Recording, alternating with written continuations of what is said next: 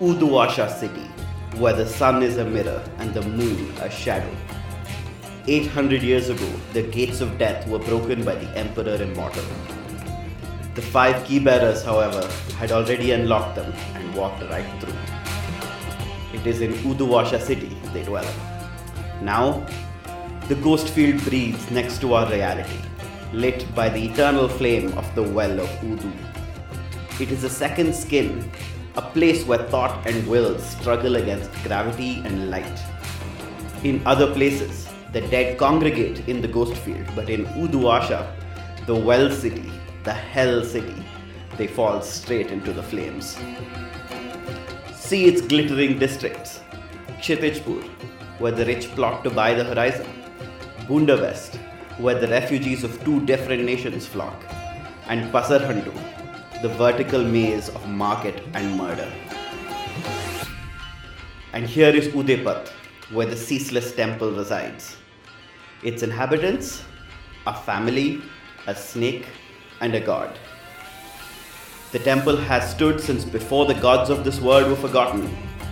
Watch as it turns the wheels of revolution. Welcome to Desperate Attune, an actual play podcast about people who take risks so they can survive against the odds.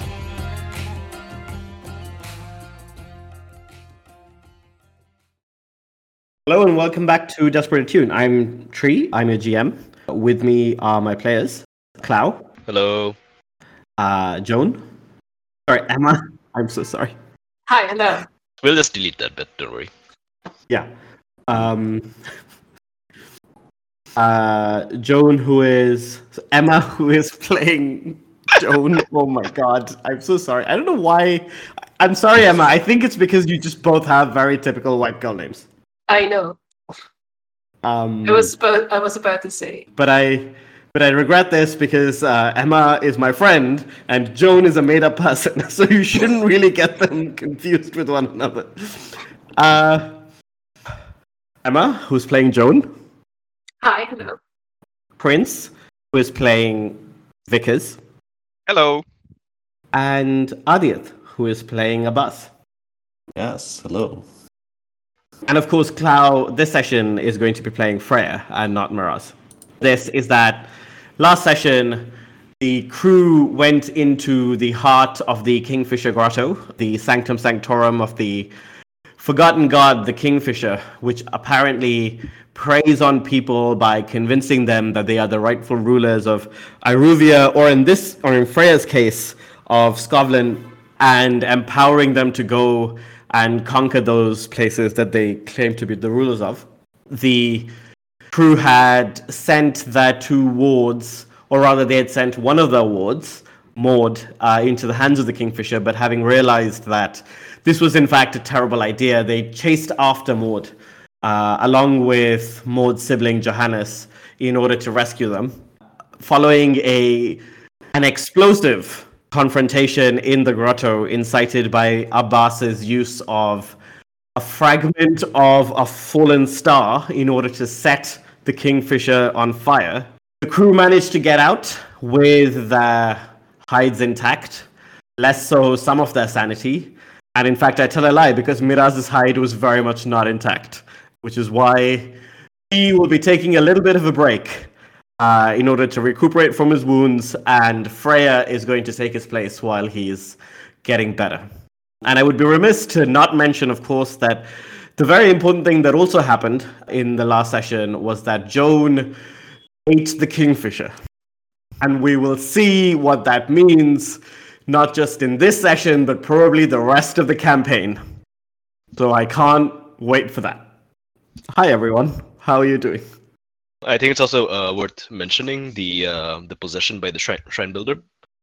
Oh yes, correct. Th- There, there was just so many things happening that I forgot that like another incredibly insane thing happened, which is of course that Miraz was briefly possessed by a previous incarnation of his called the Shrine Builder, who was the first devotee, or so they say, of the Eternal One, and in fact built the temple and probably did other things as well because while being possessed by the god freya immediately recognized the entity possessing Miraz as the shrine builder. These effects continue to linger, and we will see more of that as well in the days, weeks, months to come, both in real life and in the game. What a session. Yes. Okay, so where we saw the temple last was that Zajudan had gone off to see Miraz, who was recuperating in the care of the healer Amitabh. And I think, in fact, Zajudan has been regularly going from the temple to be with his son because he's worried. And he has also, like, kind of appreciated the fact that this is a somewhat of a of, of something to do. Like he's been at at loose ends for the last few months, and he does very well with a purpose, and he's very worried. But I think what that means is that, is that the temple is kind of bereft of Zajudan's presence uh, as Miraz recuperates. And I guess we open on on this empty courtyard where normally Zajudan would be having breakfast, but he's not there. What is everyone doing? I guess a day or two after this incredible series of occurrences. I th- I know what Vickers is doing. I've already done Okay. my free downtime actions. I did that last session. Yes, But that is true. Vickers is exercising. I think with this empty courtyard being available to her, she is working out. And this is not like for any real practical purpose. This is literally just her working the stress off. Because she doesn't have Miraz around and she is hmm. that more than anything is very stressful to her. Obviously, he's being hospitalized. And so having done all of her praying and her meditations and whatnot, you know, we saw her last session praying and communing with the Chokroborty, and then she realized that this may be all well and good, but it doesn't get my mind off things. And so she is working out to like an unhealthy degree, I think, right now, just to get her mind off of things. Excellent. What about everyone else? I think I'll go last. Mm-hmm. Actually, yeah, I, I'm curious about Abbas. Now, I don't think you have ever like used the ritual that you used in the last session before, right? Like this is the first time you've done something like this. What is Abbas's mood now? Now that he knows that like he can do something like this. I think he is, his mood might be um, like a little apprehensive because, or I guess because it's like an adrenaline rush as well, right? Like like like maybe just like a very prolonged adrenaline rush, like that's proportional to what he's uh, done. Like he's he's a bit uh, twitchy, right? A bit. Uh, uh, I, think, I think that's what he's right now. He's just it's a bit uh, twitchy, like, and also because like um, what he's done there is like very dangerous, and he did it out of desperation. And I think he's a little bit uh, maybe a bit afraid of his own power right now. Yeah, but I mean, the other thing that has happened is that you've been shunned by the avatar of your god, and I imagine that is also taking its own toll on you. Yeah, that is a project mm. that we should all work on, I think. The whole Yeah. getting Yeah. back into our God's good graces. Right, like yeah, because last session as well, the uh, the avatar, the, the um, I think very clearly told us to get on with the temple restoration project, or else he'll be very displeased. I thought, figured that's what we were going to do. I think, like in terms of what's up us mind, um, like practically is being is that since uh, the temple restoration project has a timeline now, uh, and that's something he doesn't actually want to happen. He, like his plan going into this is to figure out what it is that um, Begum Boshadhara and her group actually want. Like, what is their actual plan? Yeah, absolutely. And I think we're going to see that like very shortly, right? Joan, what is your what is your mood now regarding the temple and your place in it? Now that like the presence of the snake is nowhere to be felt. Like you cannot you cannot see it, you can't smell it, you can't hear it, right? It, it seems as if it has completely disappeared off the face of the earth. Joan has gone searching.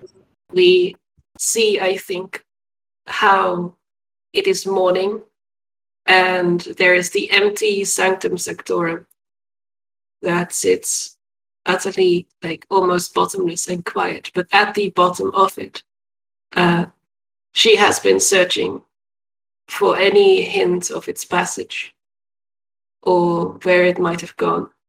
And now in the morning, we see her waking up there, having fallen asleep.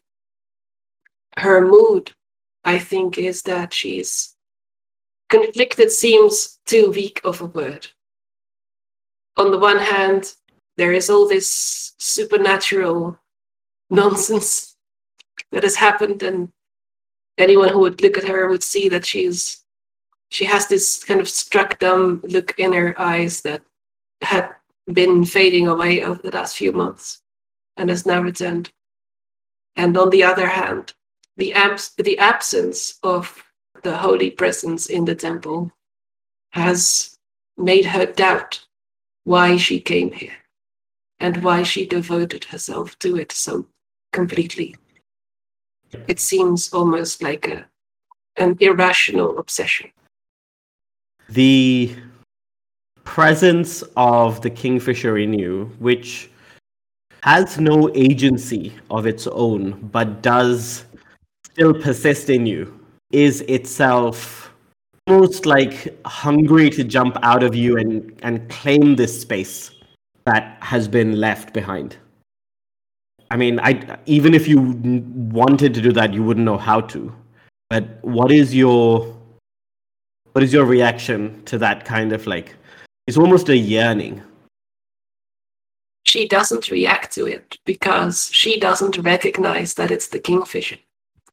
If Right. an alien being puts a thought into your mind, you will not be able to tell that it's another another person's thought, or at least in this case, it feels like it's her own yearning. Yeah. Yeah, makes sense. And perhaps with the snake having stormed away in a huff almost, that's what it feels Mm. like.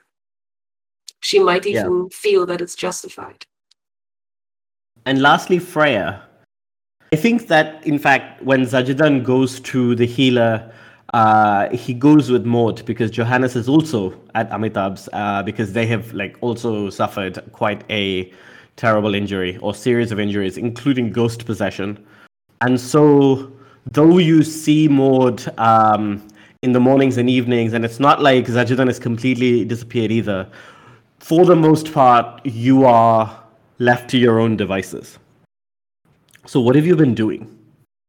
After spending a day or two, or maybe more, basically curled up in a ball, Freya has, for the first time, decided to go out on her own, kind of blinking into the what do we call it? The mirror light. I guess we can call it the mirror light, the daylight equivalent. Make sense? and she's and like um you can see that gears are starting to turn in her head and she kind of like moves furtively um through the alleys of Udaput and heads towards Bundervest to work on some downtime actions. If that's okay Nice. to start with. Yeah, absolutely. Okay. So, just to flag, today's agenda will be several things um, the Rakshasas, uh, the Silver Nail, um, Shama talking to the serpent, the, the ghost of Budon, Budan. How did how do you say this, Emma? Bauday. Oh, uh, thank you so much. Um, you would imagine having recorded this that I would remember. Uh, Bodane um, and Padmapriya and Padmamukhi meeting Joan and Abbas um, and the committee. So all of these things need to happen. So Yeah, so uh, let's keep it keep keep the pace up. yes, Okay. So Freya is going to Bundervest to work on uh, reducing heat. So Freya, she's going to be meeting one of her contacts. So let's do a little bit of like world building establishing. There's a faction that we haven't uh, featured yet.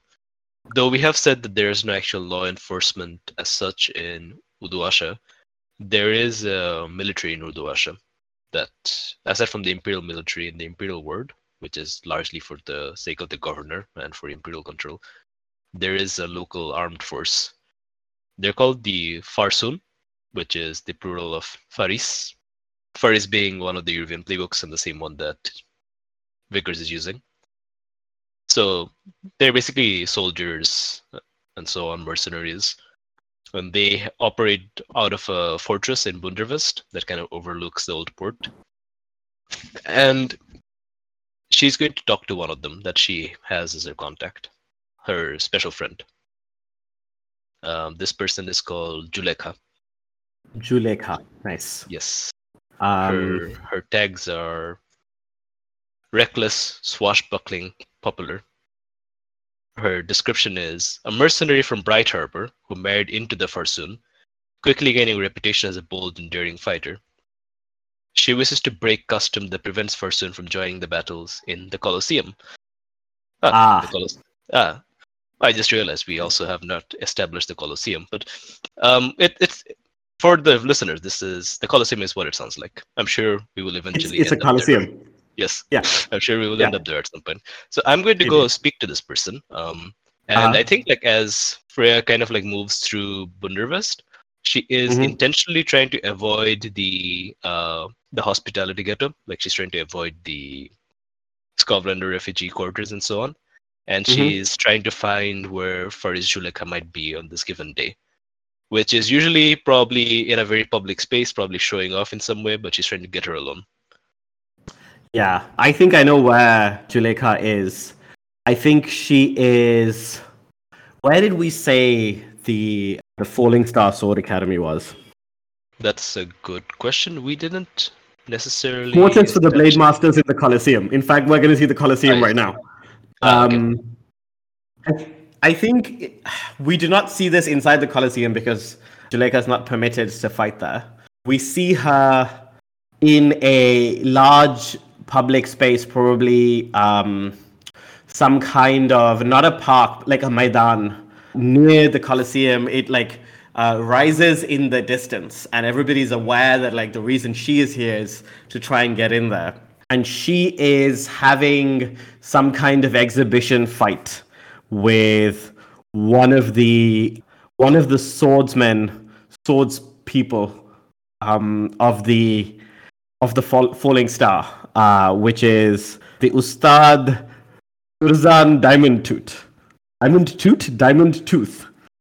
Turzan is a, a, a tall, built man. Uh, some might even call him built like a brick shithouse. He is not the kind of sword wielder that I think people kind of imagine these days where it's like, oh, you know, you're quick and fast and like, you know, uh, oh, Battojutsu, whatever.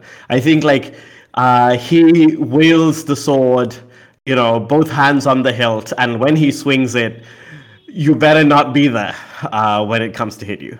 And right now, I think Juleka and Turzan are having this fight, and honestly, Juleka is losing because Diamond Tooth is the best of the best.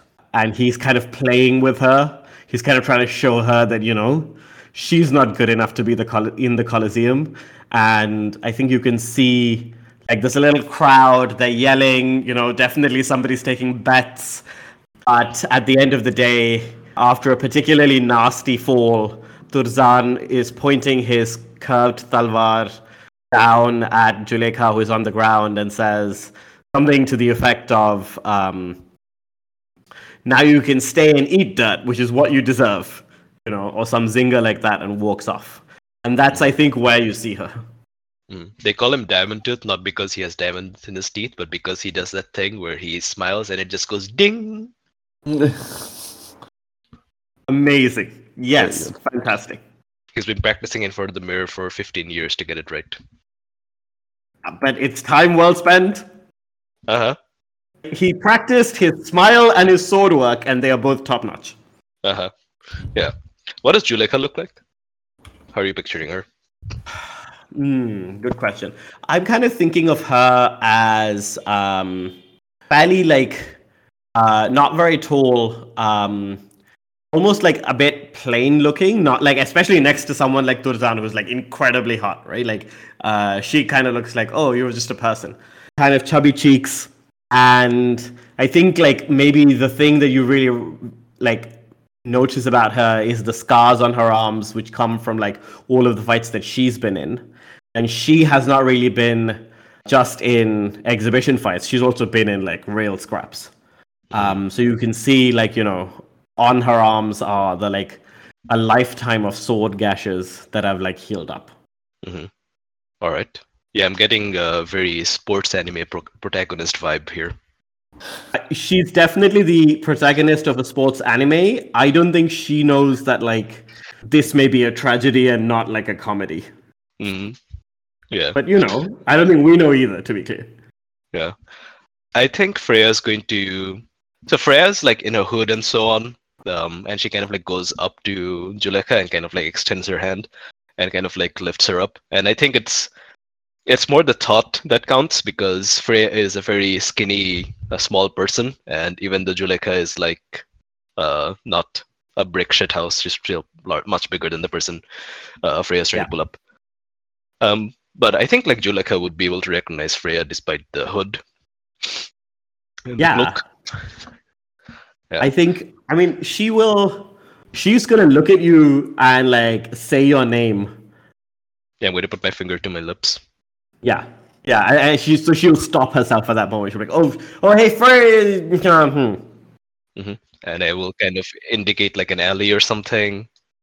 I think there's probably like a bunch of like yeah nooks and crannies that you can kind of duck into. I'm imagining that like maybe you can actually no. I think what happens is that as you walk past like a chaiwala, uh, Juleka will take she carries a flask with her, and she's gonna buy a flask, and I think that like the flask is a new like imperial innovation, and she fills it and then like points to like a little corner and then pours out like two little cups of chai. Uh huh. Yeah. And uh, I drink the tea and I kind of like give her a smile and I, and I say, It's been a long time since I've seen you. And out of character, I think, I don't think I've seen Juleka since I became possessed. Yeah, no, I don't think she's seen. I think she is probably gonna say something like, "Weren't you gonna become queen of Scotland?" Yeah. That's, uh, and a kind of shadow kind of crosses over her face. And then she kind of just shakes her head and says, It was, it was really, really bad. I, something took over. Something took over. It's gone now. I'm, I'm sheltering now in the, you know, the ceaseless temple, the one of the, the one with the eternal snake in uh. I think Juleka kind of wrinkles her brow and says, "Yeah, I think I've heard of it. Did they in some trouble with the Ch- Ch- Chandlers a little while ago? Is that the same people?" Yeah, I think uh, Freya kind of like gives a shrug as though like, yeah, maybe, because I don't think she's heard about that. Uh, Sure. then, then she just says, "They they took me in. They they were the ones who rescued me as well. I I owe them everything. It's I don't remember that much, and I wanted, but I, I, but w- what I do remember, I wish I could tell you, but even that, it's hard. I I know it's been a long time since you've seen me, and now I'm suddenly appearing, but I need your help. So, how did you become friends with her? Yeah, so Freya, she used to be like a petty mage, sort of con artist kind of person. Like she would do like Um, confidence. A mirage. Yeah, Mirage. Yeah, she's the Mirage playbook. So she kind of like she she- she's had a small career in like the uh, the various cabarets and like uh, fortune telling places and sh- and uh, brothels and all that in Ashcloister and all that. And I think in general, like she made friends with Juleka when Juleka came in for like a palm reading at one time and like the actual person that Freya used to mostly work for and who is her mentor, and we will come to her probably later because let's not get into too much exposition now. But Mhm. when she came, when Juleka came in for a palm reading, I think there was just something about Juleka, like just the straightforwardness, and I think like I probably have seen her doing this exact same thing of trying to get inside the Colosseum before, because Ashcrester is quite close to the Colosseum. They're connected. Yep. Yeah, there's just I just took to her, and I think like instead of like giving her a palm reading, I just straight up told her that I have no fucking idea, uh, and to save her money. And I think since Yeah. then we have just kind of like had this candid relationship Nice. probably one of the few ones of like actual honesty and so on in Freya's life prior to becoming possessed and turned into the sock puppet of a god. Yes. I think Juleka says um, anything for a friend, right? You're sure that like whatever trouble you were mixed up in, it's it's over. You know that I like if you need if you need me to do anything, like you know, I'll I'll beat anybody up. I have no problem. Mhm. Freya gives a smile and says, "Hopefully you won't have to beat anyone up, but let's say that uh, if it may come to it, and that's part of why I'm asking you, but mostly I'm asking you because, well, you're one of the few that I really do still trust. As to what happened, I don't know if it's over yet. I still feel something sometimes. I don't know if it's over. But one thing that is going to be a problem for me and for well my new hosts at the temple is that it, the, the the thing convinced me that I was going to be the queen of Scotland and people listened to me. People paid attention, people knew who I was or who I pretended to be. And now I'm gone and people are going to talk. I know people are still people must be talking. I have been avoiding it, but they must be talking about it in West. They must be talking about it in other places as well. And my pe- my my new my new friends, they don't need that kind of heat on them. They're already taking such a big risk on me. Can you? I don't know. You're good at.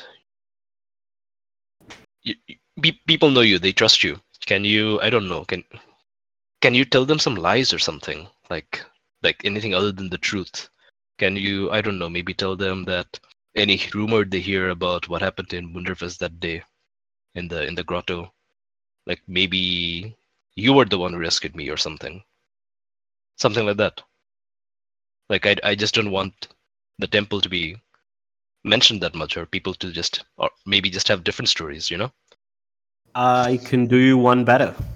How about we say that you got out of town? You're heading to Scotland right now with a select group of extremely trusted and loyal people. And, you know, we're not going to hear from you until you're successful. And sure, some people might think it's all a lie, but they were. That's the kind of thing revolutionaries do, right? Freya kind of like nods and grins and says, I think you can tell how out of it I am based on the fact that I didn't come up with that one myself. And there's just absurdity.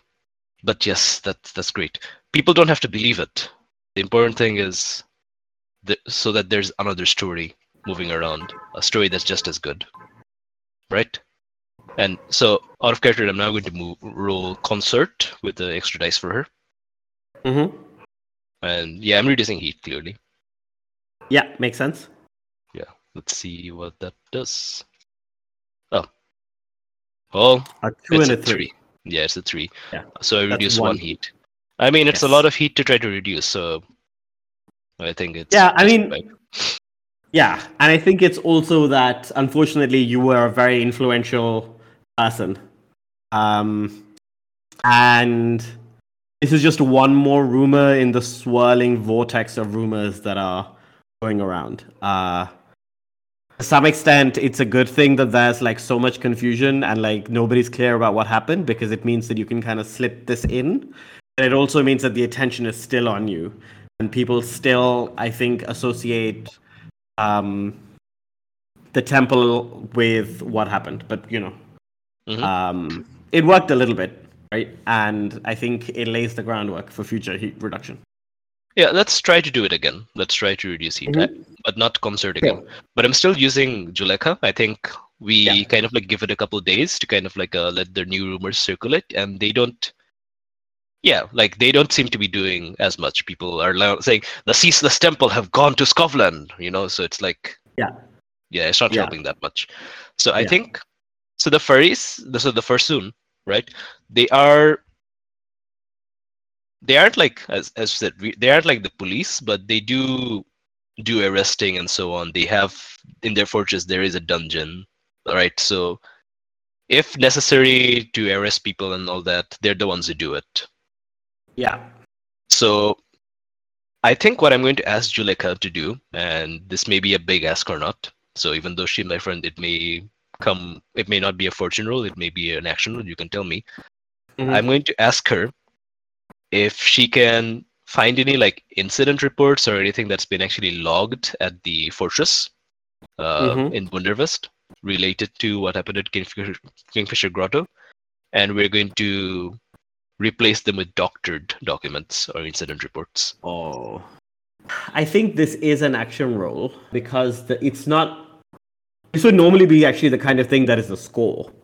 Like breaking in somewhere and like replacing like a document inside is not like usually the kind of thing that people do without having good reason and therefore it is quite well protected. Now, Juleka is like a very well respected fatis and does have some access, but that doesn't necessarily mean that doesn't necessarily mean like it'll go perfectly. But I, Mhm. I, I actually I think the risk here is going to be that like if you don't do this perfectly, Hardil Subramanian, who is the lawyer, the mob lawyer, and who is exactly the kind of person who would be paying attention to this kind of thing, might step in to make it perfect and then turn up and extort you.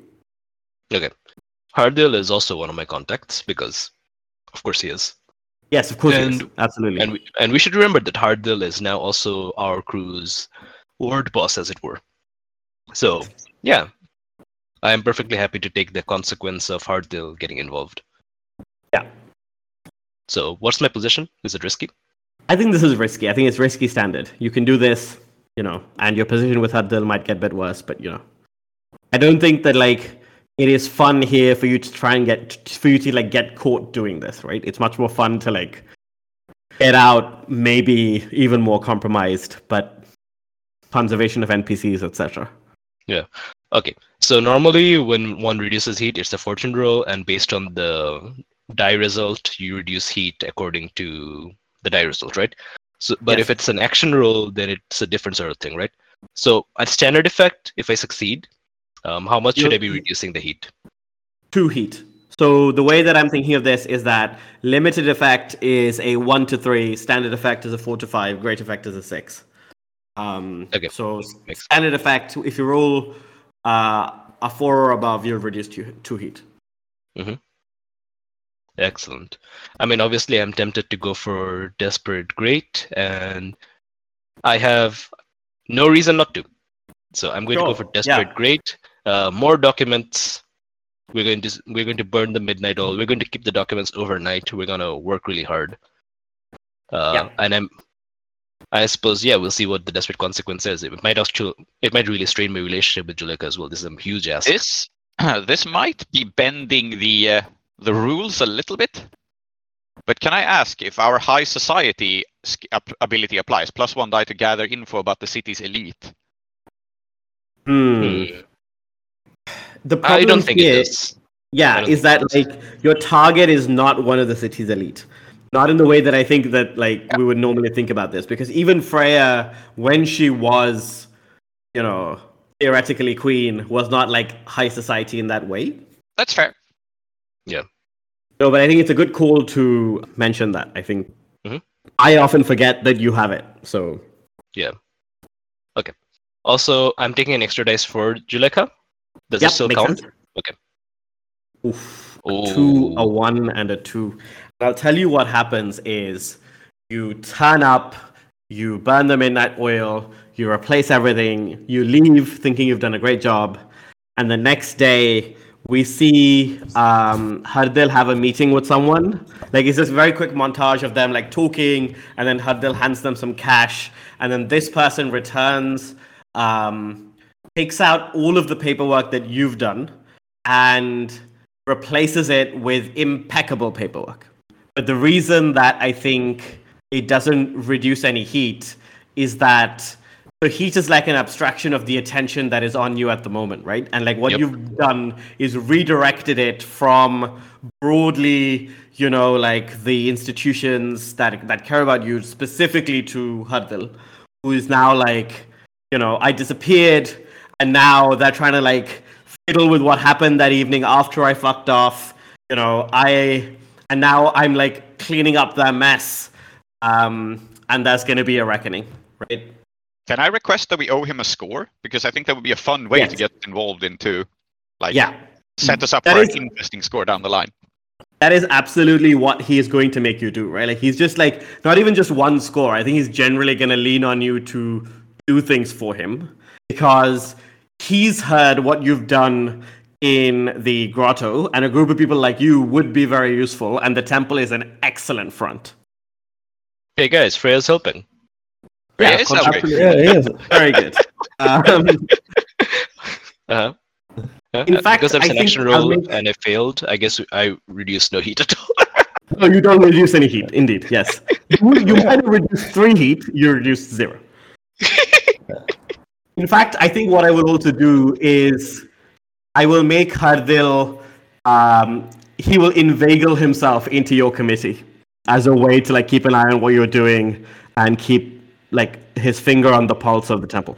So he'll turn up uh, shortly. I mean, he should. I mean, he's our pro bono lawyer, remember? Miras and Yes. he worked out the deal. Yeah, that's all of that is true, but like he wasn't necessarily going to represent his boss's interests. Now he's definitely going to just work all the angles. I don't know. He's always, he's definitely representing our interests. He's our pro bono lawyer. He has no other Yes. interests we're talking about. Indeed, yeah.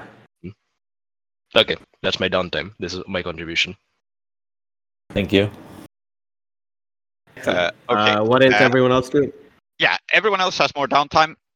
I, I think I thought about it, and I think since I already stated what Vickers is doing, which is just like hard training, I'm Mhm. just gonna like say here that I am doing two downtime actions because I think it fits in this context. Mhm. And Mhm. I'm going to spend stash rather than coin for these because even though it's less efficient, I think it makes sense. And it's just that Vickers is normally pretty good at maintaining the economy and household of the of the household and the temple, but now she just kind of lets it go. So I'm spending stash to represent her having her her money less in order.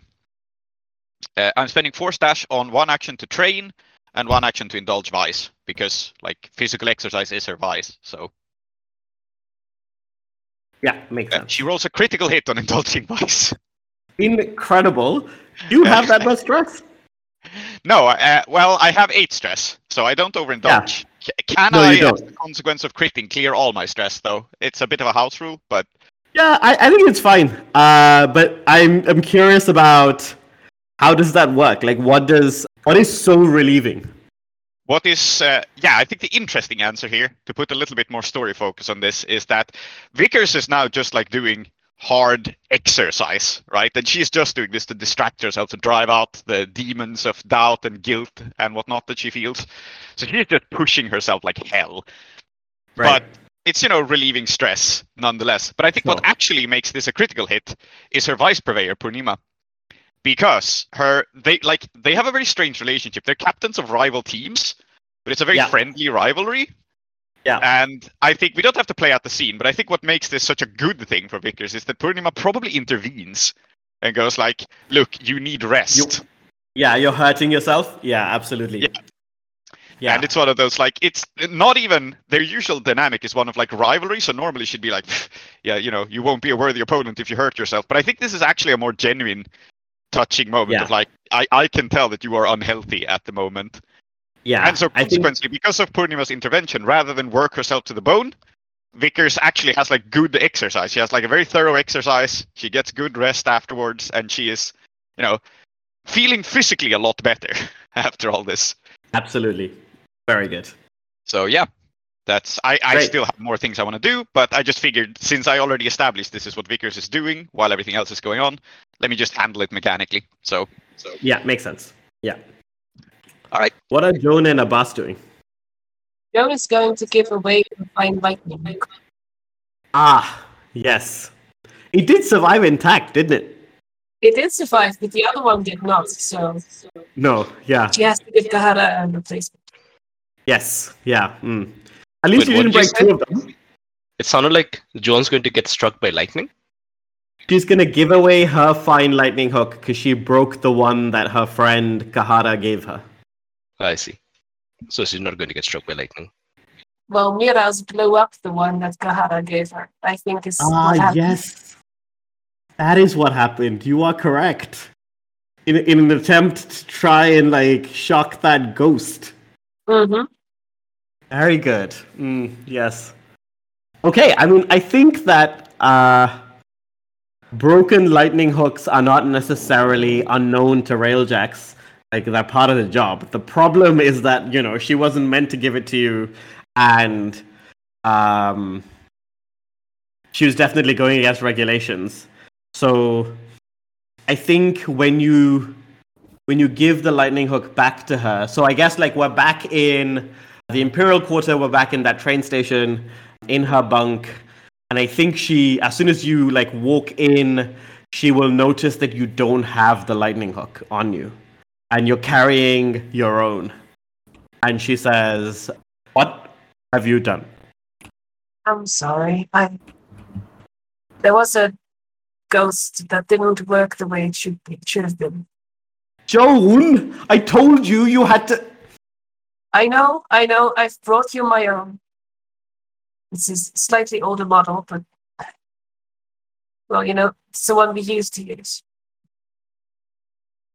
I think she takes it in her hands um, uh, and like looks at it and says, "You always did that, like them a bit shorter than I did. Are you sure that like, are you f- okay? You look really tired." I'm all right. It's um, it was a lot, um, but we're we're out now, and we did what we needed to do. I think she's she hears the seriousness in your voice, and then she says, "Okay, look, I'm gonna take this with me, and it's You gonna should. be weeks before I'm back, but I will arrange to have an accident and have to replace my lightning hook, and I will get this back to you because you are not supposed to be wandering around without your lightning hook." It's really no need for that. You've already gone to enough trouble, and there's enough bureaucratic interest in you already. I'm sure. Yeah, well, I did get chewed out by. Hmm, what do- what do railjacks call their superiors? I did get chewed out by. Sorry, go on. The foreman. Yeah, the foreman, correct. I Wait, did get wait. chewed out by the foreman. I have a suggestion like- aren't Okay. railjacks like um I think in ghost lines they're called like bulls. Oh, okay. Is the foreman the matador? Oh my god! Oh my. I like that. Great. Yeah, that's what they're called now. Yeah, well, Matador did chew me out. You know, something about missing cartridges of ammunition. I told him he could shove it up his ass. He wasn't very happy about that. But, uh, So just keep it. I'll be fine with that. There's no ghosts. Not anymore. that's what I thought before you asked me for it. I think if you. Yeah. Um, I think you get the feeling this is a bit of an impasse, right? Because she's like, you broke it, and that's really bad, and I do need this. But the fact that you broke it proves that you need it. And I think she will say, come see me when I'm back in, back in town. All right. Really, it'll be fine. I have to go. Thanks. Anytime, Joan. See you soon. Yeah, you too. Be safe. Be safe. Yeah, and I think um, as you leave her, there is this sense of like, this isn't finished.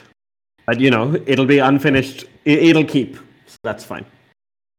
Great. Um, Abbas, Yes. what does your downtime look like? Hmm, I'm thinking about it. So. What do I Uh, need to do? I, I remember we talked about you thinking it would be cool if Abbas had some more uh, like agency over the philosophy of the temple rather than just you know listening to the snake. And I feel like Yes. now is the perfect time for you to get something like this in. Maybe I was thinking that. Yeah. So there's a few ways I could go about it. One is to, um, like, I don't know if it makes sense for us to covertly kind of try to undermine the snake's authority just by being kind of sneaky about it, or if it, or if you'd like peruse the, uh, you know, the ancient libraries, like to or find out the origins of this avatar, like you know, and what exactly is the authority uh, is, and then come back with like actual solid information. oh, I Or- like that idea.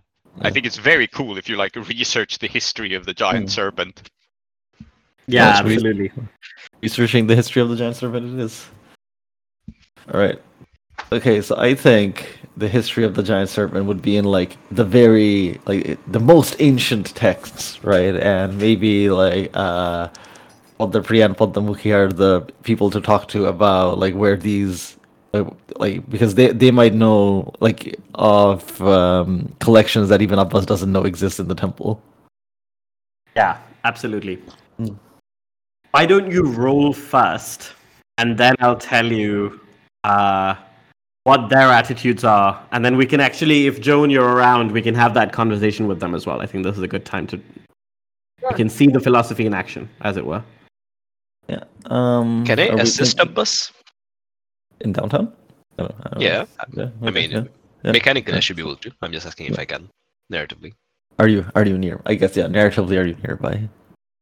Yeah, I mean, I think Freya comes back, and I think like now there's a bit more of a spring in her step, and she seems to be engaging a bit more. She seems very happy because you know she she totally fudged the record, guys. Uh, we aren't in trouble anymore. Everything's great. Uh, she doesn't tell anyone about this, of course, but you Mhm. know everything's going great, and she's like. You know, here's this nice old man who threw the spirit bomb and freed her from the curse of the fucked up kingfisher thing that was possessing her soul.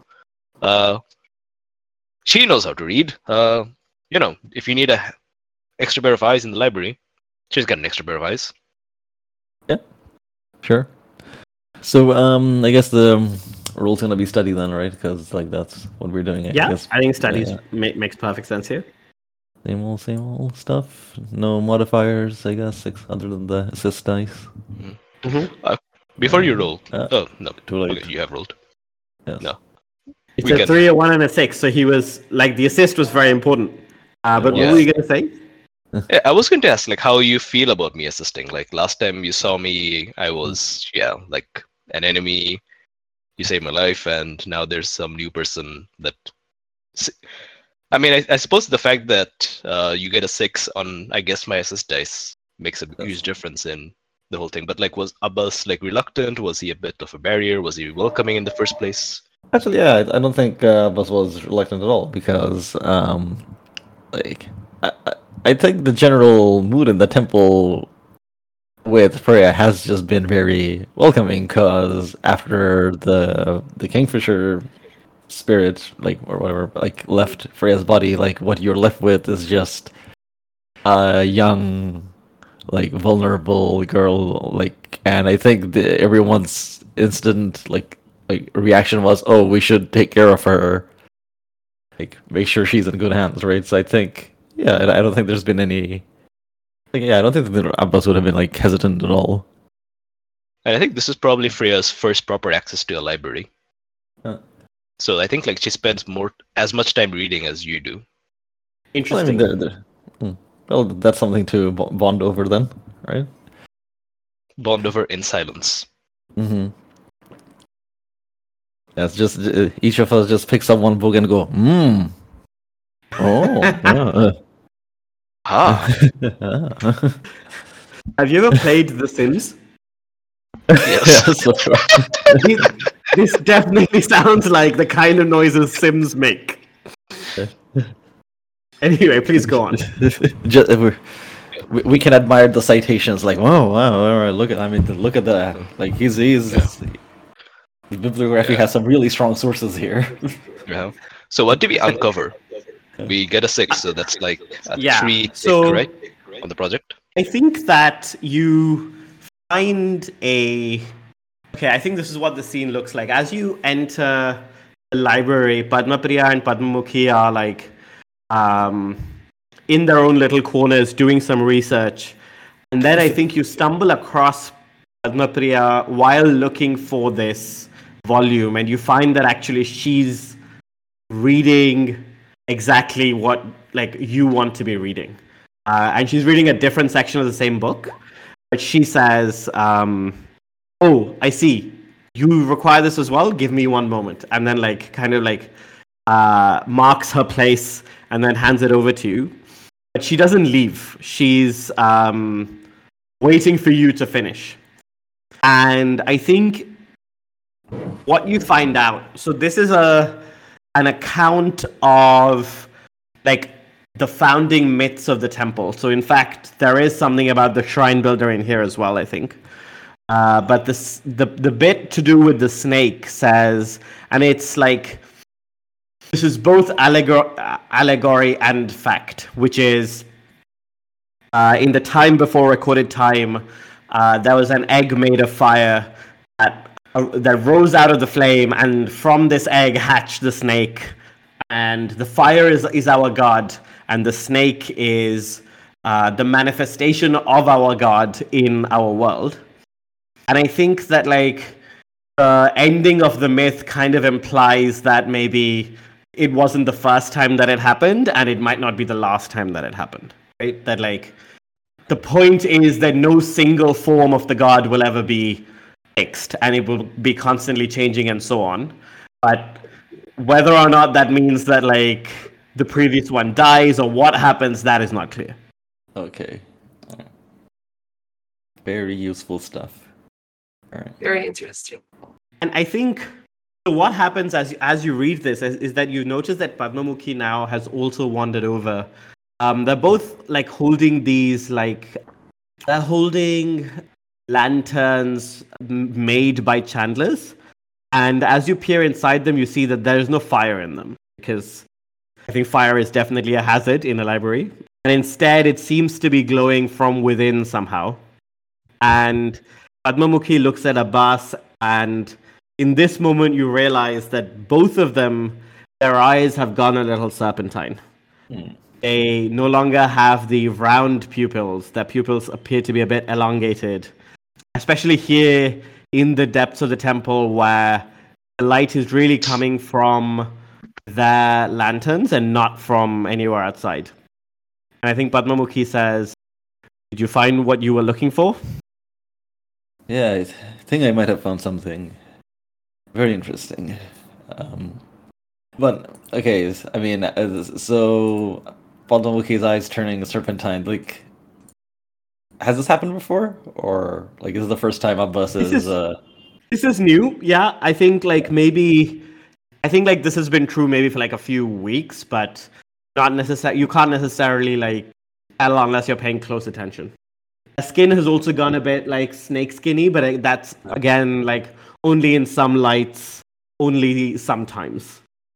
okay, I think Abbas just goes up. uh, the mu Muki, right? Yes. Well, because you can't tell them apart. No, you can't. No. uh, are you are you feeling okay? Am I feeling okay? You know that our, the avatar of our god, His Majesty, the Eternal One himself, has abandoned us, yes? His presence is nowhere to be felt in the temple. One cannot beseech him Yeah. for advice or summon Oh yes, him. I felt a great weight lifted off my shoulder. Yes. I think like uh Padmamukhi like looks at you quite sternly and says, Is our god such a burden to you, Abbas, that his disappearance makes your heart lighter? Hmm, but, I mean, the answer to the God has- question is yes. yes. Yes, but like, you know, I, I, Well, like she yeah. wants to hear the words come out of Abbas's mouth. Hmm, but but okay, our God has not disappeared.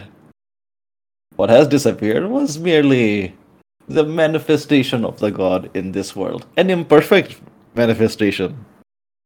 Because can there true be true perfection in in the material world? No. See, but the true God is still with us because I have felt His power recently, even after the snake left us.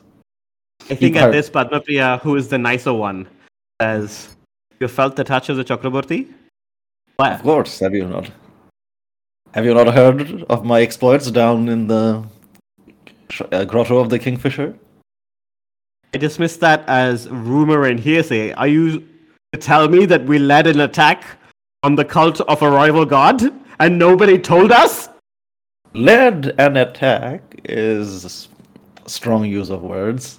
We were merely going to uh, negotiate the release of uh, hostage, and um, the negotiations went very poorly. But as I said, the power of the god is still with us, and I channeled it through these very hands.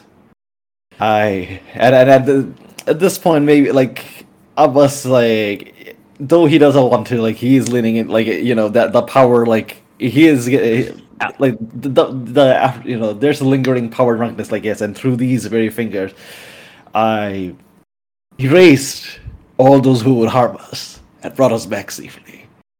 There is the power of your god, uh, Padmapriya. I think Padmamukhi. You're saying this to Padmapriya, and you know she's like, oh, you know, she she's a bit impressed, but Padmamukhi is actually spending this time looking at Freya, and she says, "You, Me? you, Abbas, please tell me we did not invite the scion of the god that you led an attack on into our temple." Oh no, no, this is just Freya. Uh, she's no Hello. longer. Yeah, yeah, yeah. She's she's no longer the sign of the god, right, Freya? You're no longer the sign. No, I don't feel like a sign. Yeah, there you go. I think Padmapriya just like pats Padmamukhi on the shoulder and says, No, no, sister, this is, I'm sure that Abbas and Miraz have a very good explanation for this. Is it true though? Did you feel the touch of the god in the grotto? Ah, if only I could describe what I felt in the grotto. It was like I had become the star itself. The power coursing through me, my like, it was not it was like I was not myself anymore. I had become something else and then this power I released it all in one instant. How did you manage such a feat? Oh, He's being too modest. It was amazing. Unbelievable. Yes, certainly it stress, strains credulity. That's Padmamukhi. I felt the the the thing that was holding on to me. It just vanished, and and then and then and then it was, and then Joan, she, she ate it. Oh, she pardon? did, did she? Oh, oh and because uh, Abbas didn't see this part either. Oh, did she did? Ah.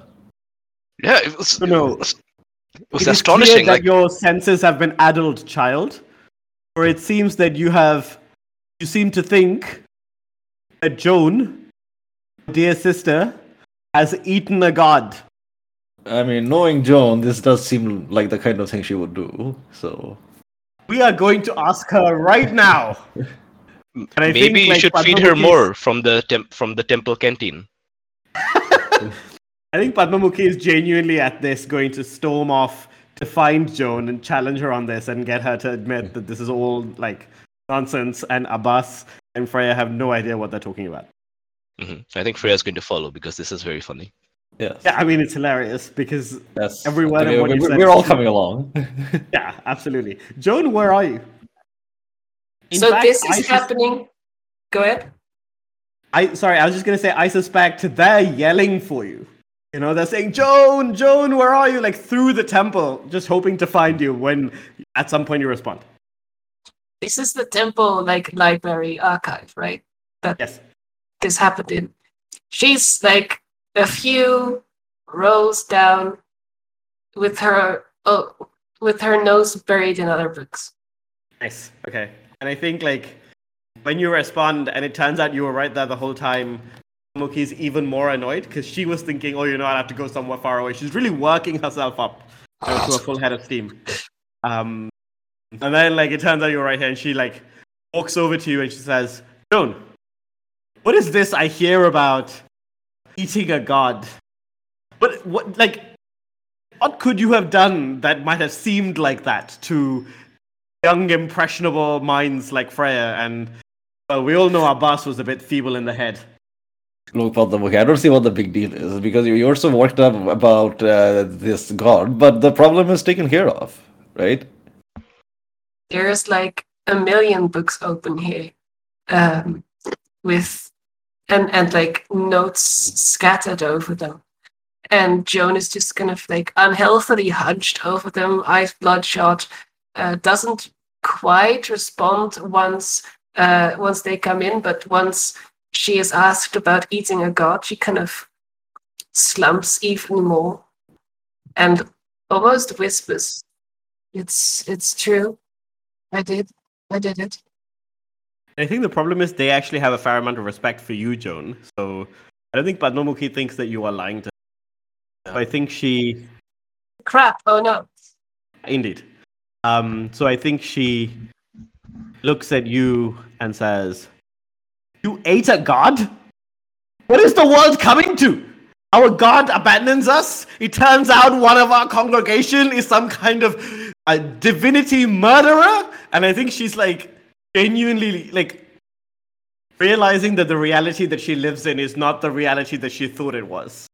Joan shrinks even more, like violently at the words divinity murderer.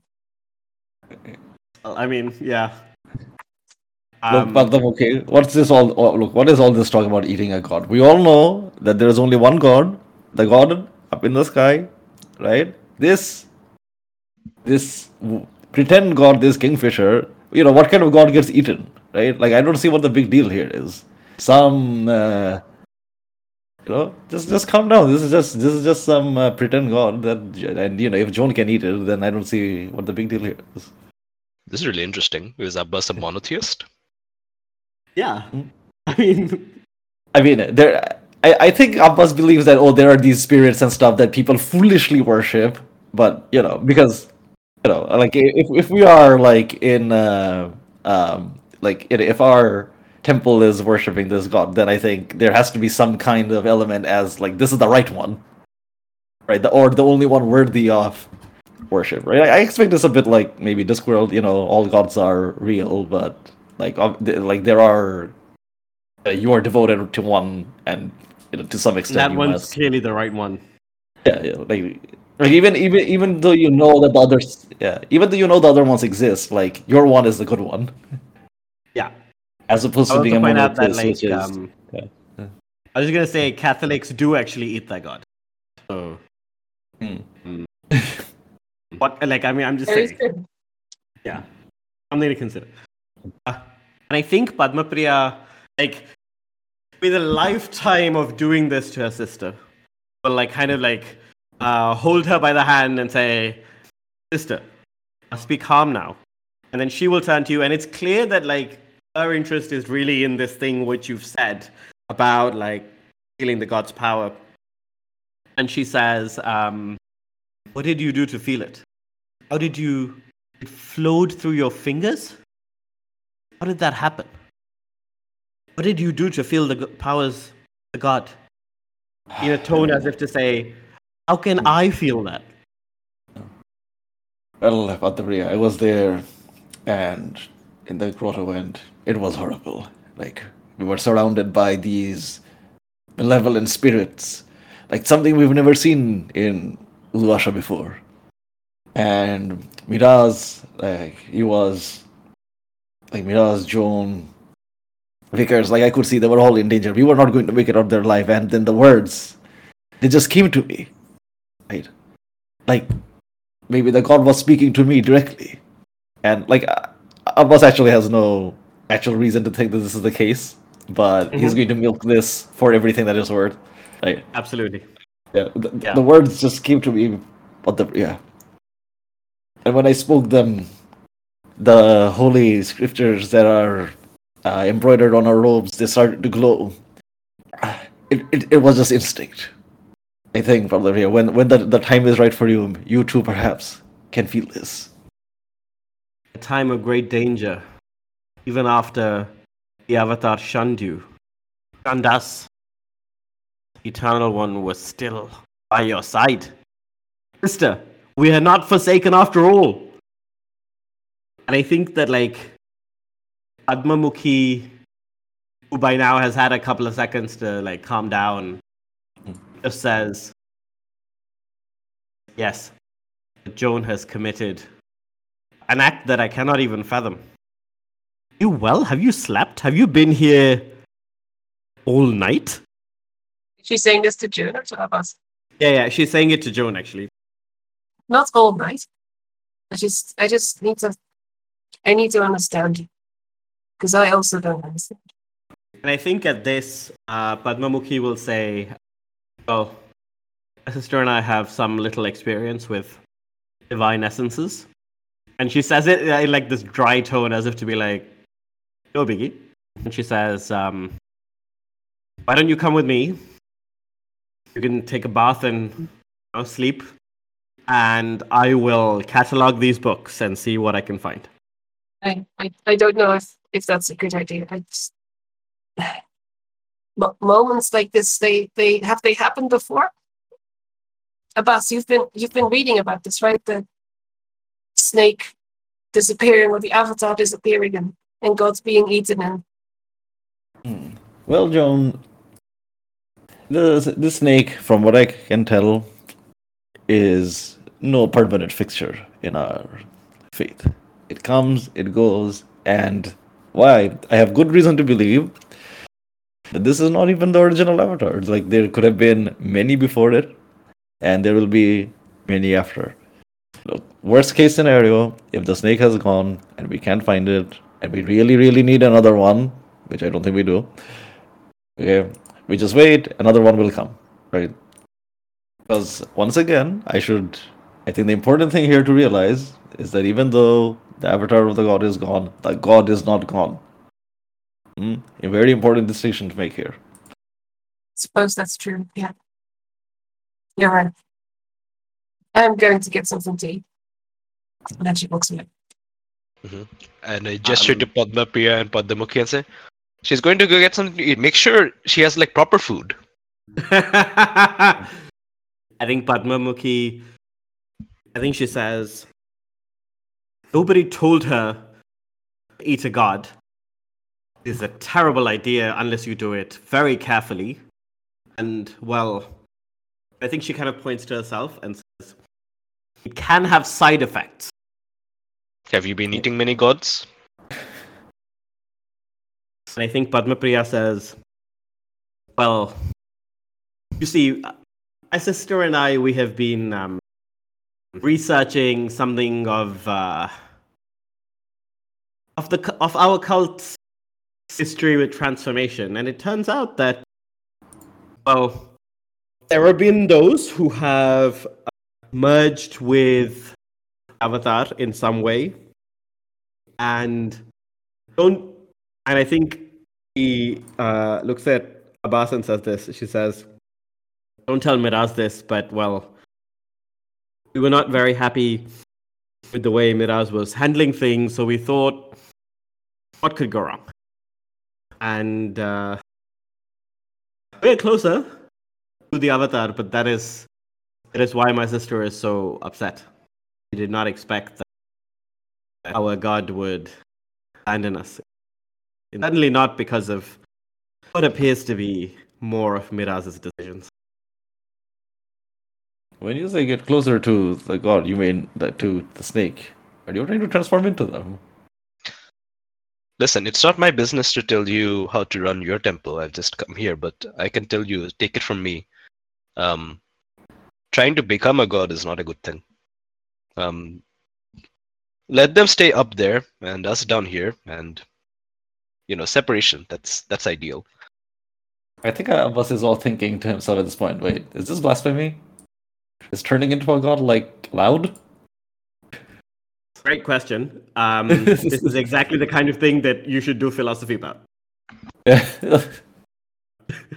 And I think that Padmapriya and Padmamukhi have been kind of like keeping the secret from everyone because nobody would like it if it turned out that this is what they're doing. And so they may be just like making some of this up as they go, but they are also very experienced. The stuff that they're making up as they go is still like quite solid. So yeah, they're a bit snake-like. Um, but you know, much worse things could have happened than they have. I think Joan being in the process of walking away maybe stops in the stairwell, and then like only half comes back. You're doing this to yourself, and only to yourself. I think um, Padmamukhi says, in fact, we are doing it other. As such a thing is not safe to do, and one is both subject and intelligent. Who are you, do- are you doing it then?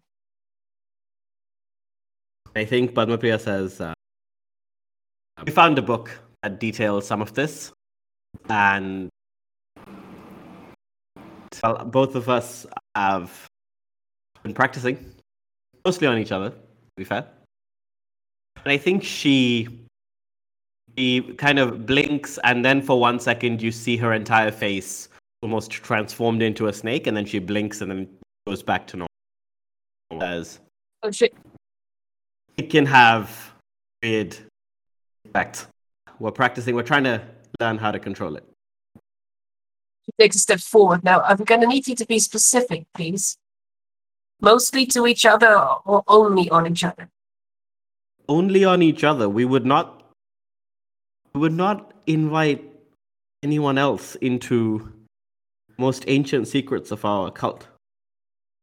The only reason that we are speaking of it now is that well, Raz isn't around, so I don't feel so bad.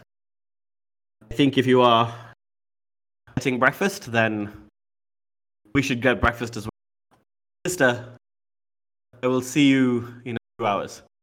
I think Padmapriya just comes with you. He's like, you know, I'm to put some food in you, I'm to put some food in me, you know, and maybe we all need to take a break from this for a little bit because that was very stressful. and yeah, I think um, that was kind of like what I wanted to bring up, and it dovetailed very nicely with what happened last session, which is Mhm. that these guys have been doing their own weird experiments. Nobody's paying attention to them, and uh, you know, it's like I, I think I was basically thinking about well, these are like uh, you have an elite cohort that's been here forever, whom nobody talks to. You know, uh, floor was unreliable, so I was like, well, seems pretty unreliable to me.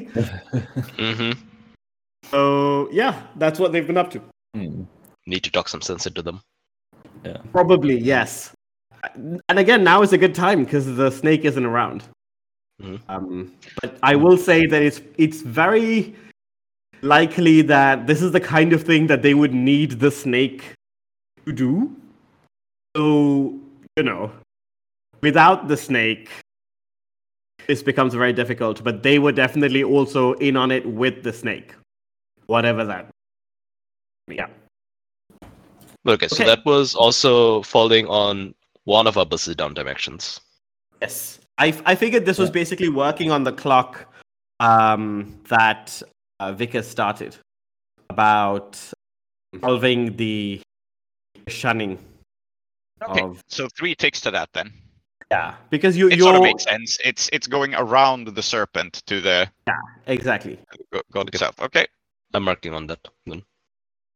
so then we have four ticks on the Chokroborty's favor. Mm hmm Yeah. and it's exactly that like the clock is called the god's favor not the avatars so like Yeah. Let's do more downtime and then get to it. yeah um so who has downtime left I've think I do. Some. Yeah, yeah. I've, I've got some downtime left, but uh, uh, yeah, Emma, you can go first while I think of what I want to do. Okay. I think the research that she had been doing is going to continue over days. Now with the added suspicion that if Padmapriya and Padmamukhi are doing this uh, this kind of bringing closer to the god or to the avatar thing, mm-hmm. it might have leaked Mm-hmm. and that's why she is becoming stranger and stranger herself. Mm. Oh, yeah, absolutely. So she wants to like just understand exactly what they are doing and whether it might have something to do with her devouring nature.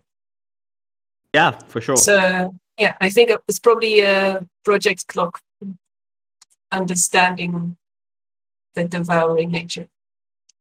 Yeah, absolutely. Um, hmm.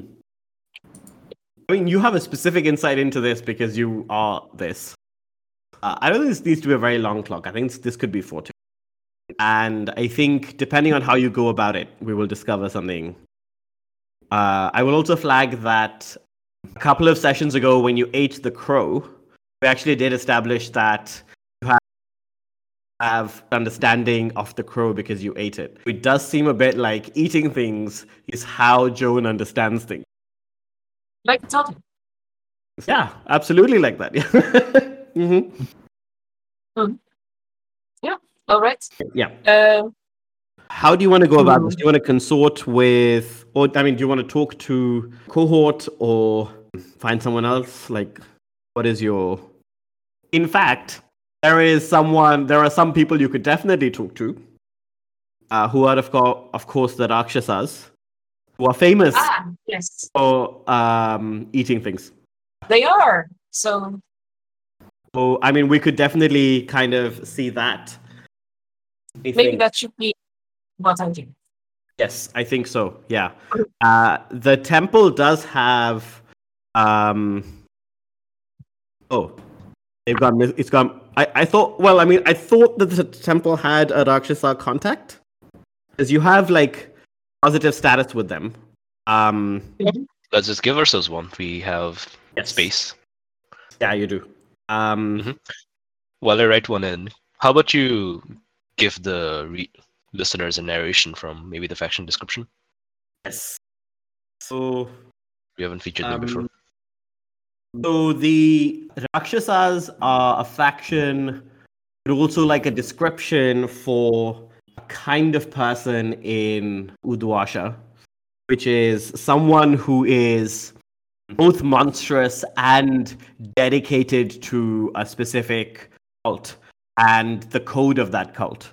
Uh, and this cult is uh, the cult of the Lady of Mercy, who's also known as She Who Slays in the Dark. The Rakshasas keep Uduasha well ordered, both physically and kind of spiritually. So they keep the city clean, they gather refuse, this kind of thing, but also they are the people who kind of like go after any arcane problems that arise.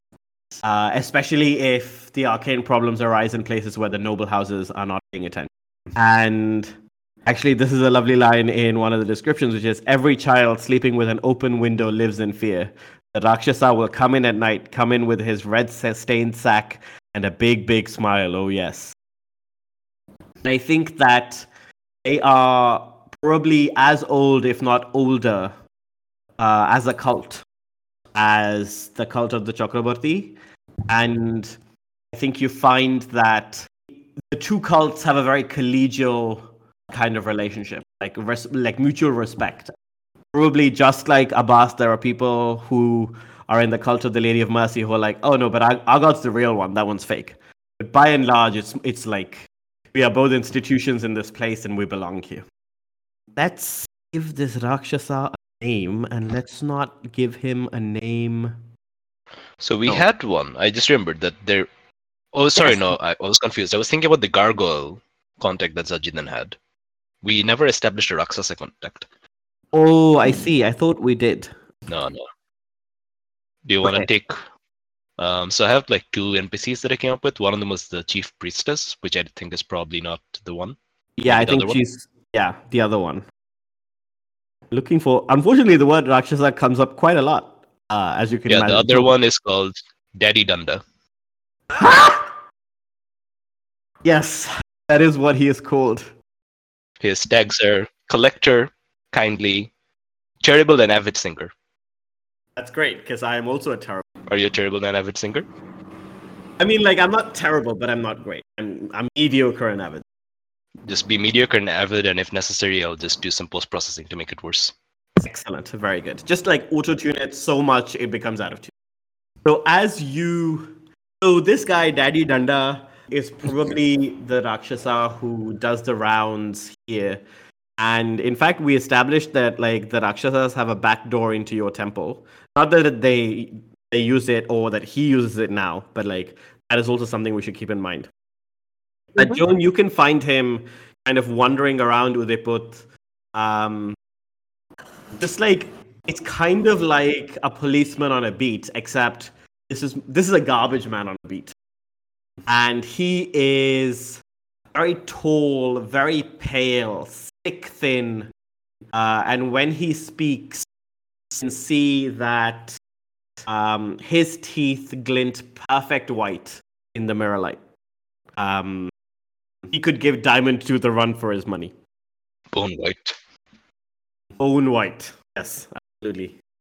And I think if you if you if you see him, he will recognize you. So And all they Rakshasas have some sort of animal companion. Yes, correct. Uh, oh, I think he has a uh, some kind of lizard, like a a large like monitor lizard type thing that like is curled around him. What do you think is the weird thing about this lizard that kind of like sets it apart from something you might see? Probably that it's a hairy lizard.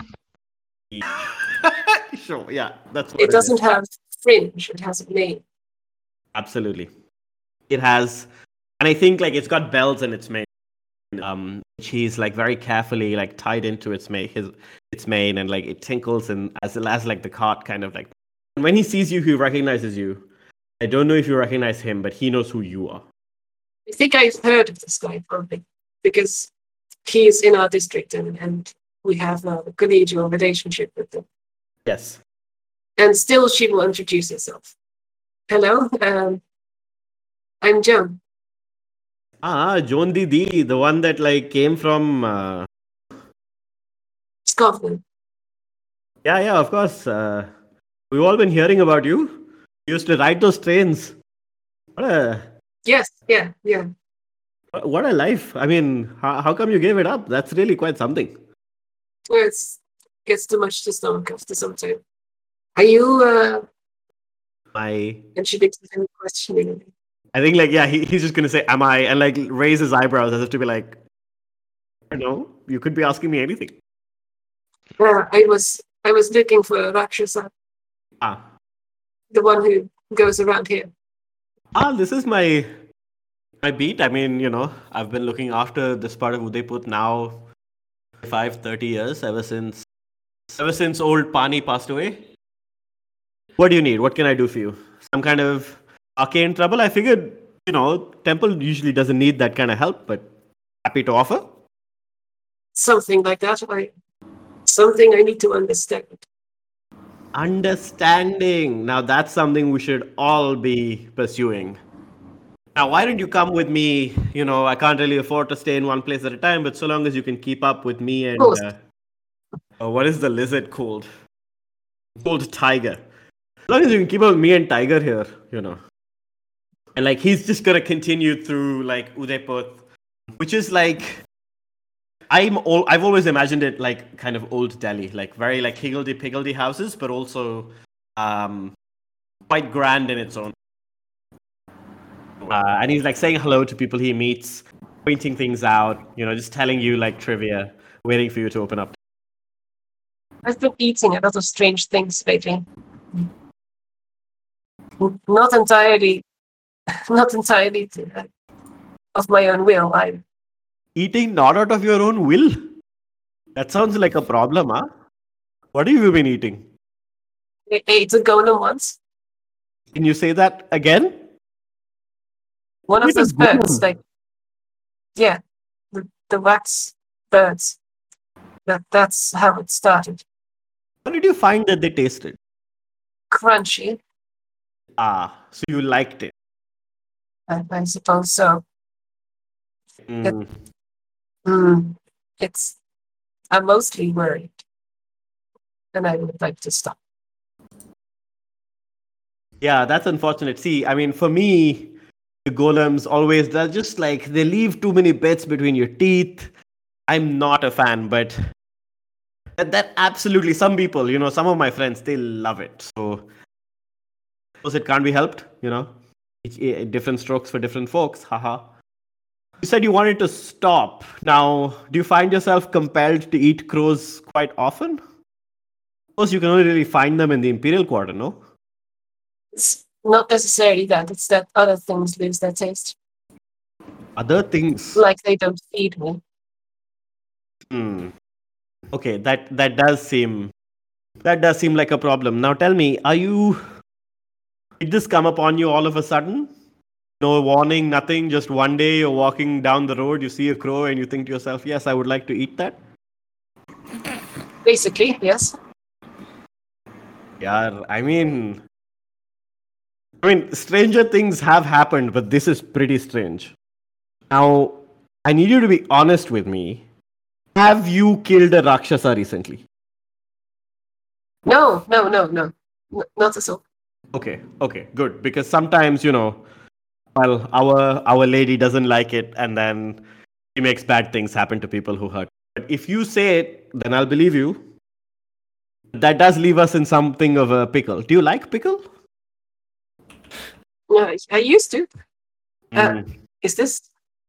But is this how it normally happens? No, this is absolutely not how it normally happens. The way that it normally happens is that, well, for example, Tiger here, uh, he's been my friend for a long time, and you know, we learn to eat things as Rakshasas from our animal companions. Um, we learn how to appreciate something that you know you might not always think can be eaten, and uh, it gives you a new appreciation for life, for all of the things in it which are eventually at one day at some point going to die. But something like what's happened to you, that seems like that does seem like something like a, a god would do because it thought it was quite funny. You've been in trouble with any gods recently? Maybe not mine, but some others. A little bit. It- well, our our own god seems to have an interesting sense of humor sometimes.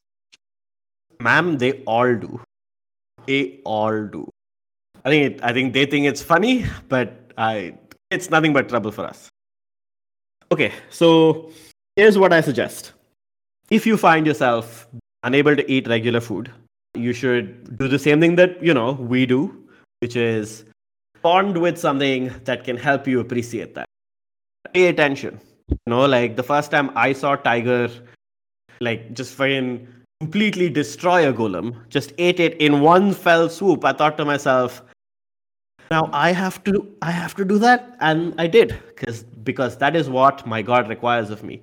You do the you do the opposite, you know. You find you find something or someone who enjoys chickpeas or you know biryani, and you really kind of focus on that.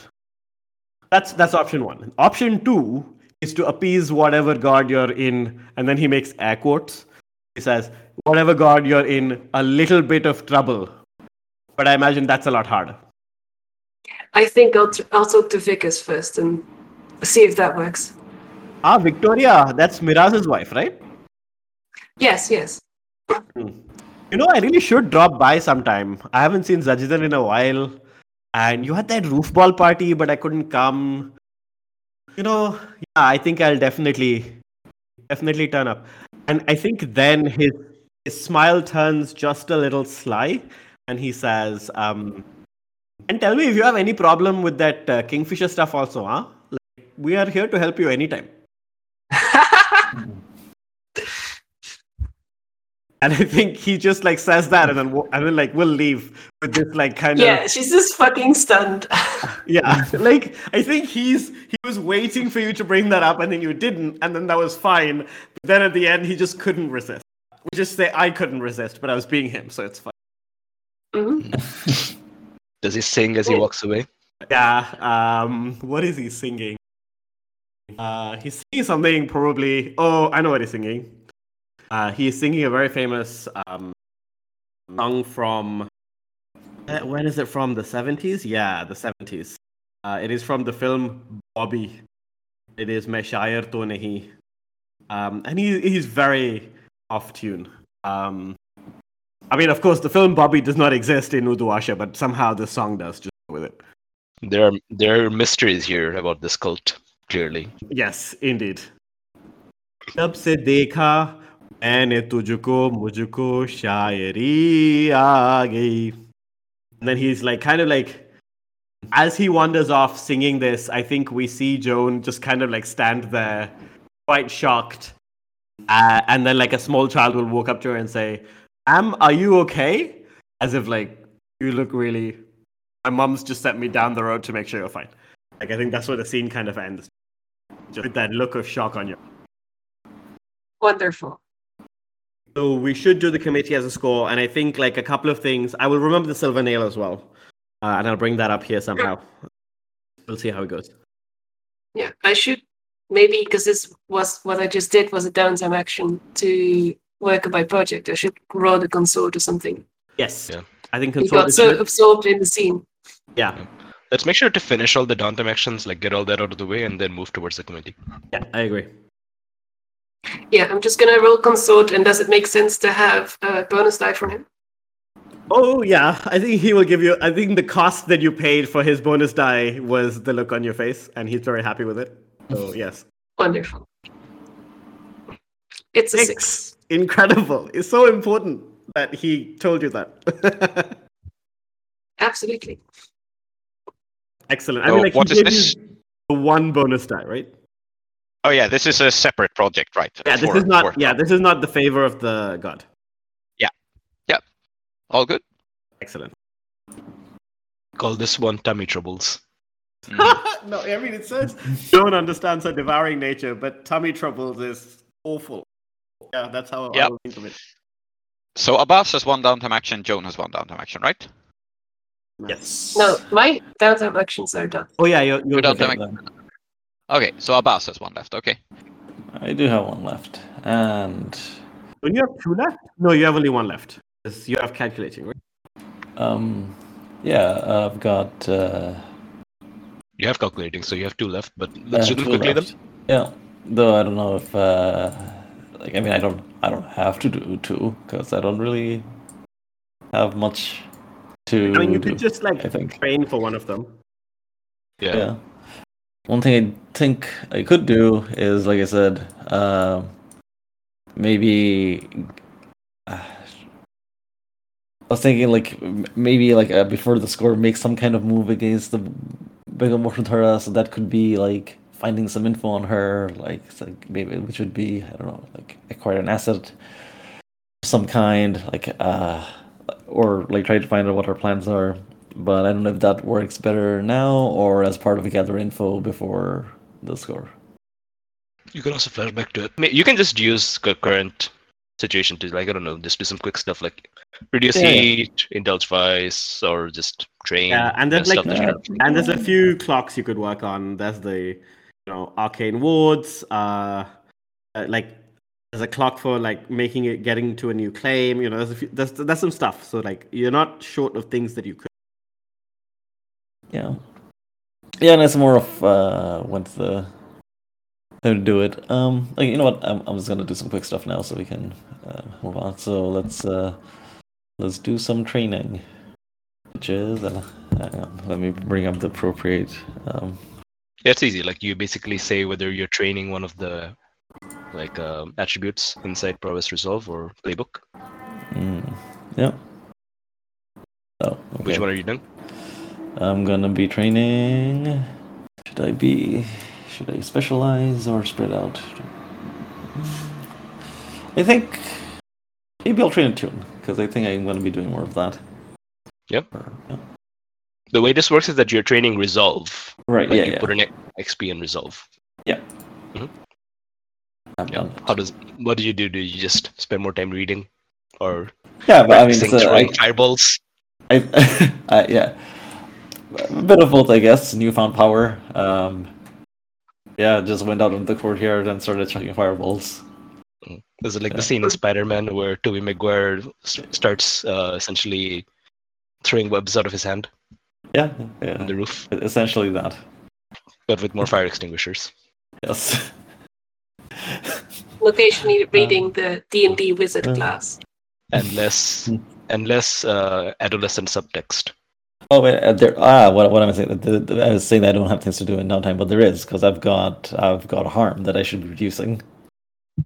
Oh yes, that would be I should be recovering. Yes. Um, I think um, hmm, I could go to. Uh, maybe we'll just go to Amitabh because you know uh, my doctor friend is probably busy, you know, being in university and all. Like, uh, Uh huh. Yeah. Yeah, we we have to check in on Miraz and Yeah. Uh, and Yeah. Johannes anyway. So I think uh, I was going to say I'm also planning on spending my coin on just recovering from the wound that Vickers doesn't even realize she has. But so It's a quick scene at Amitabh's then. yeah, yeah, sure. I don't even Let's- think it needs to be a scene necessarily. I think Vickers will bring, like, she, he's my good friend, and uh, I think probably it is the case that Abbas introduced me to this man. But I think if I may introduce, if I may establish a thing about Abbas and Amitabh's relationship, I think it would be very funny if the reason he's not your friend is that you two disagree on some like obscure point about philosophy. It's like, Yeah, yeah. so I get along with him perfectly fri- fine, but you have some. I don't think it's bad spirited, right? But I think it would be very funny if Amitabh and Abbas like disagree about some point about traditional medicine. Ah, but then why am I going to him now then? Uh huh. Well, He's not like gonna- I said, I don't think it's bad spirited. I just think Yeah. it's you know, it's like some minor trivial point where you know, like Okay. he's still a traditional doctor. You still respect him. Yeah. But there is this like one niggling point. Also, he is literally saving your nephew's life. Oh, yeah. Yeah. So maybe your relationship with him is improving, but I think. Yeah. maybe Yeah. even this is not from Abbas to Amitabh. Maybe in fact Abbas has nothing against Amitabh, but Amitabh is Yeah. really annoyed with Abbas. Oh. because Oh, of yeah, yeah, that could be it. Reasons. Yeah, Yeah, I like that. I like that. I think Abbas is even like completely like oblivious to the fact that Amitabh doesn't really like him that much. yes, yeah, I think that's funny.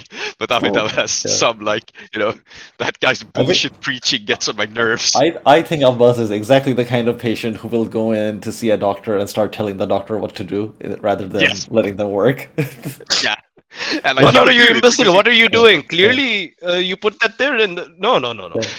Yeah. oh, you're using uh, this brand uh, balm? No, no, no, no. Yeah. Look, I, I- I brought my own. and like he will still do it because he's a professional, but he'll be very Yeah. annoyed.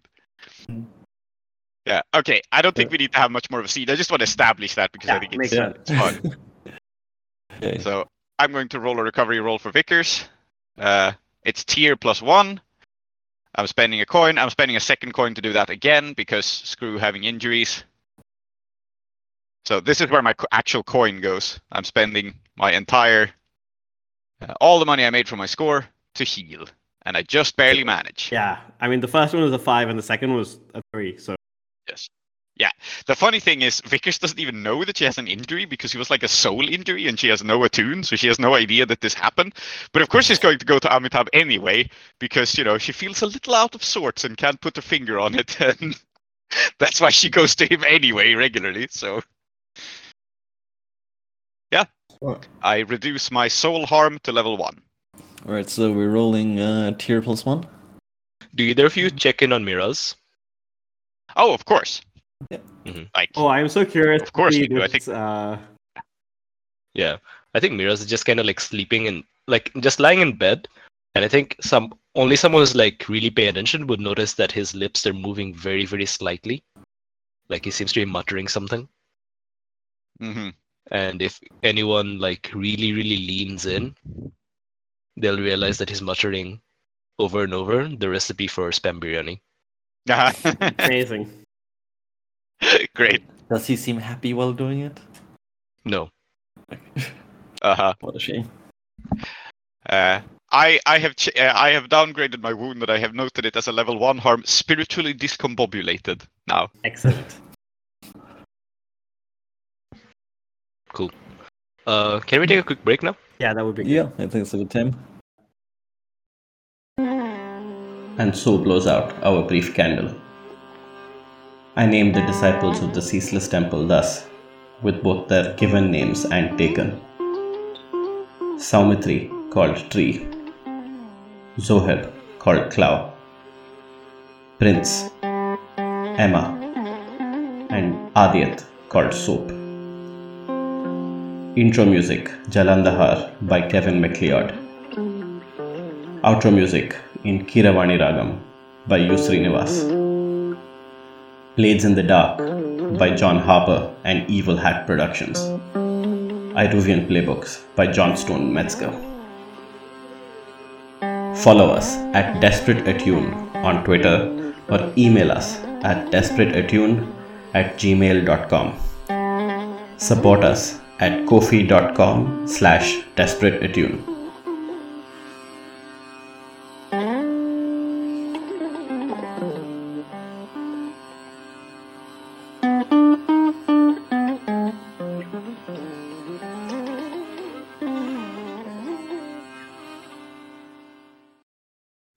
On the next episode of Desperate Attune.